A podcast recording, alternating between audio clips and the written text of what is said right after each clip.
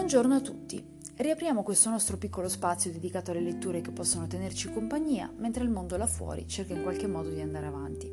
Il romanzo che ho deciso di raccontarvi in questo mercoledì è un romanzo che ho letto molto recentemente e che mi ha lasciato un sapore agrodolce quando sono giunta all'ultima pagina e ho dovuto salutarne i protagonisti.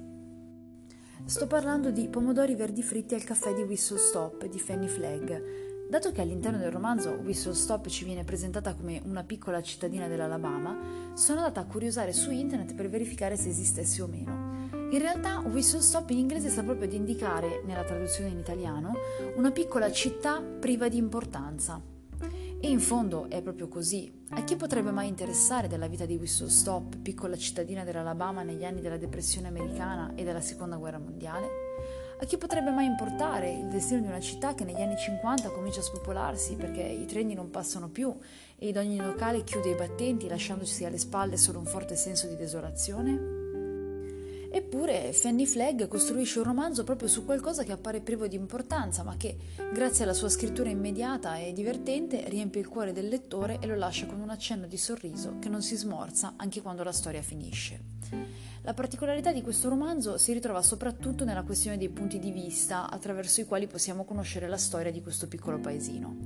Infatti le voci che si alternano sono ben quattro. Tre di queste ci mostrano una visione parziale della realtà, una visione legata strettamente alla loro vita e al loro coinvolgimento nelle vicende narrate. Mentre la quarta è la voce del narratore onnisciente, colui che è in grado di svelare i retroscena che ci vengono preclusi dalle altre narrazioni che si avvicendano freneticamente. È una storia innervata sulla forza delle donne, sulla loro necessità di emanciparsi e di trovare il coraggio di prendere in mano le redini della loro vita per trovare finalmente il loro posto nel mondo, un posto che sia fatto su misura per loro. La narrazione nasce da una situazione decisamente casuale, dall'incontro di due donne. Evelyn Couch, una donna di 48 anni delusa dalla propria vita, e Virginia Threadgood, una donna di 86 anni all'interno di una casa di riposo. Sarà proprio Virginia, detta Ninni, la prima narratrice, colei che introdurrà Evelyn nel mondo pittoresco e lontano di Whistle Stop, nella storia della famiglia Threadgood e di coloro che l'hanno attorniata e amata. Come contrappunto alla narrazione di Virginia, la cui mente salta da un argomento all'altro, spesso senza una logica apparente, si fa strada la seconda voce femminile del romanzo, quella di Dot Wims, impiegata delle poste, amante del gossip e autrice del bollettino di Whistle Stop, all'interno del quale, oltre a raccontare tutti quegli eventi che possono essere considerati eccezionali, come la caduta di un presunto meteorite, dimostra di avere uno spiccato senso dell'umorismo che coinvolge nello specifico il marito. Tra gli avvenimenti raccontati da entrambe le donne a distanza di anni è centrale l'apertura del caffè ad opera di Iggy e Ruth, la coppia intorno al cui amore ruota la storia e la vita di questa piccola cittadina.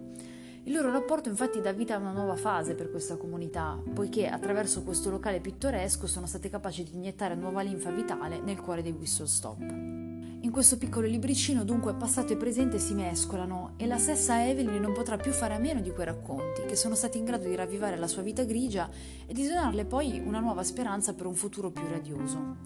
Alla fine del romanzo forse non ci aspetta un pieno lieto fine. Troppe sono le cose successe, troppi sentimenti in gioco per non sentirsene coinvolti. Whistle Stop quasi non esiste più, il passato può lasciarci solo dei ricordi sbiaditi e coloro che hanno vissuto quegli anni spensierati ormai non ci sono più.